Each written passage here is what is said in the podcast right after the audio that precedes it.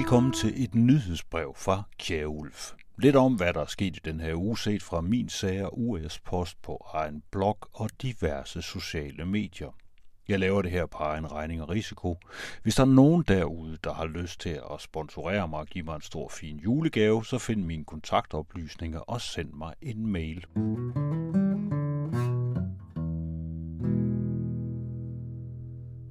Back to the Matrix.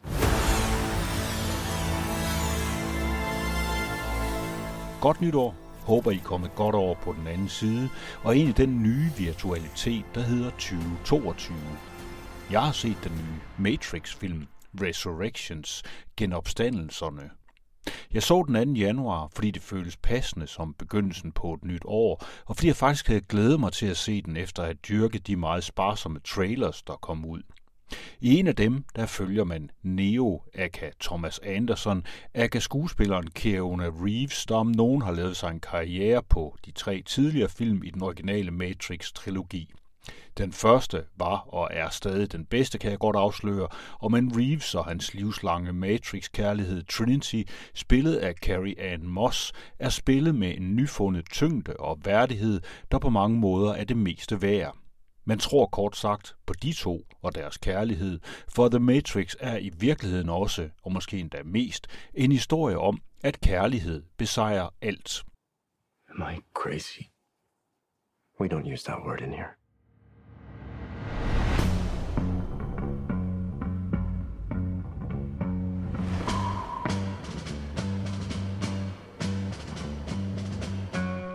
Trilogien, som nu er en kvartet, har altid givet den fuld gas med effekter, og når de to endelig holder i hånd og ser hinanden ind i øjnene, ja, så eksploderer alting, og alle de onde forsvinder i et inferno eksplosioner og krudtrøg, og det er faktisk både rørende og smukt. Resten af filmen derimod ved ikke rigtig, hvad den vil, udover at være den fjerde Matrix-film.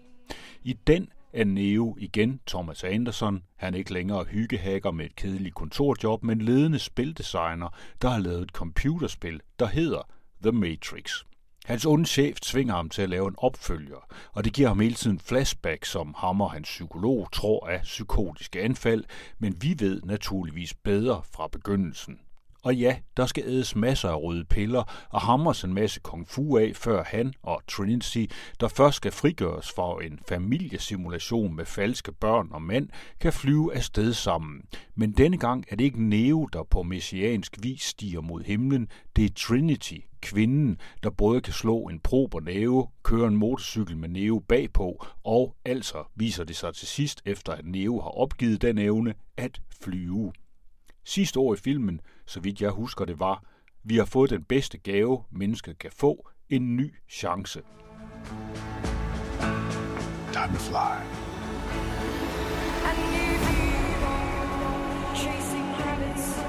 If you want the truth, Neo, you're going to have to follow me.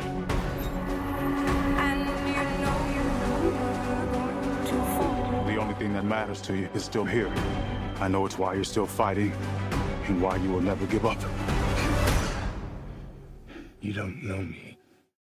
Jeg ærger mig lidt over den film. Ikke at jeg ikke var underholdt, men den vimmer så lidt, når der nu var så mange muligheder for at skrive sig seriøst ind i samtiden. For at sige noget om vores moderne liv, altså det, der er opstået efter den første Matrix-film fra 1999 for sølle 23 år siden. Dengang var smartphonen ikke opfundet, og internettet var stadig en lille smule eksotisk for de fleste, og sociale medier, ja, det havde man aldrig hørt om før. I en, synes jeg, lidt ensom scene, Tom Matrix Resurrections fat på det spring. Thomas Anderson er en elevator, der kører ned. Vi ser ham og de andre elevatoren oppefra, som stod vi ovenpå dem. Thomas kigger op, direkte ind i kameraet. Alle andre ser ned på deres telefoner og ind i det Facebook, Mark Zuckerberg af gode grunde ikke har døbt The Matrix, men Meta.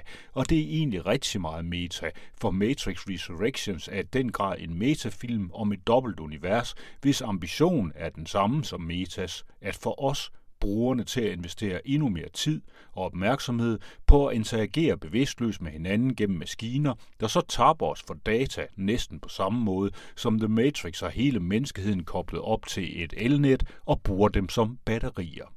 No?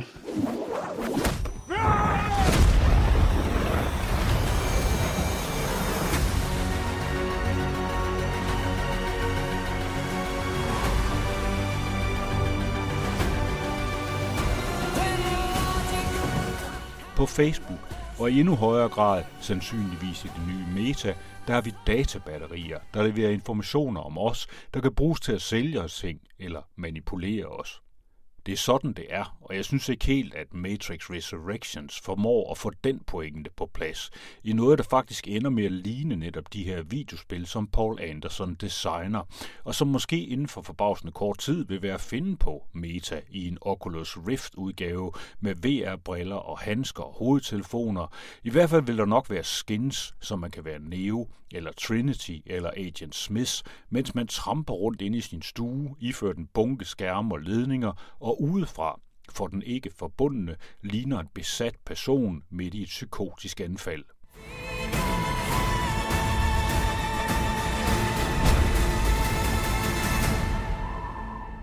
After all these years, to be going back to where it all started. Herhjemme kan man også få sig en Matrix-agtig oplevelse, der kan få en til at føle sig psykotisk, endda uden at forstå hvorfor. Den 29. december der røg tegneren Stine Stregen af Stine Spedsbjerg ud af Facebook. Hun blev deaktiveret og dermed brutalt revet ud af den Matrix ærtebæl, vi alle sammen sidder i. Din konto er blevet deaktiveret, du kan ikke bruge Facebook, fordi din konto eller aktiviteten på den ikke følger vores fællesskabsregler, lød begrundelsen, som tegneren postede på et andet socialt medie, Twitter, med teksten. Nå, men jeg bruger den jo heldigvis ikke til andet end mit arbejde.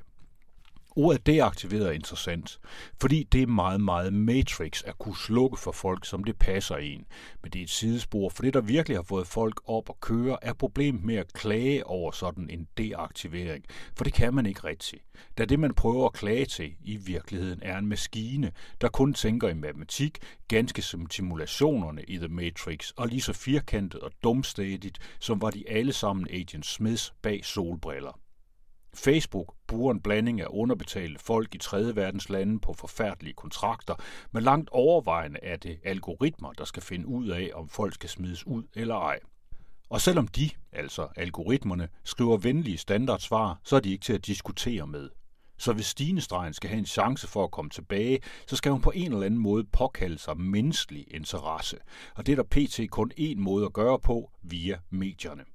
Heldigvis for hende, så skrev politikken lidt om det, og historien blev retweetet en hel del gange, blandt andet af Journalistforbundet, og så var der pludselig åbent igen for stinestregen, fordi et menneske havde fundet ud af, at det måske var dårlig presse. Det er ikke kun Facebook, der kører helt automatisk. Det vælter med historier for folk, der har mistet deres konti uden at forstå hvorfor. Undertegnet har selv haft ørerne i Twitters maskine i december sidste år, hvor jeg stadig af uvis grund blev deaktiveret i en måned, og hvor alle klageadgange tydeligvis var robotbemandede og ikke gav noget resultat eller end sige nogen kontakt. Men så skrev jeg en artikel til Prosabladet, og den blev retweetet rigtig meget, og så blev der på mystisk vis åbnet igen – helt uden forklaring, hverken på deaktiveringen eller reaktiveringen. Stine Stregen og jeg kom altså tilbage i Matrix igen. Men hvad med alle dem, der ikke har medieadgang? Det er sandsynligvis rigtig mange mennesker, og må de ikke står stadigvæk derude og banker på, medmindre de der har opgivet og lavet sig en ny konto. Imens kan man læse i politikken, at vores højdærede folkevalgte nu bruger mere tid på sociale medier end regulært lovarbejde. 26.000 Facebook-opslag blev det til fra DK Pol i 2021, og det er jo tankevækkende. Måske det bedste for dem var at blive deaktiveret. Eller er de selv en del af simulationen, en del af den matrix, der breder sig ud over hele landet og stjæler vores tid og koncentration? Back to the Matrix.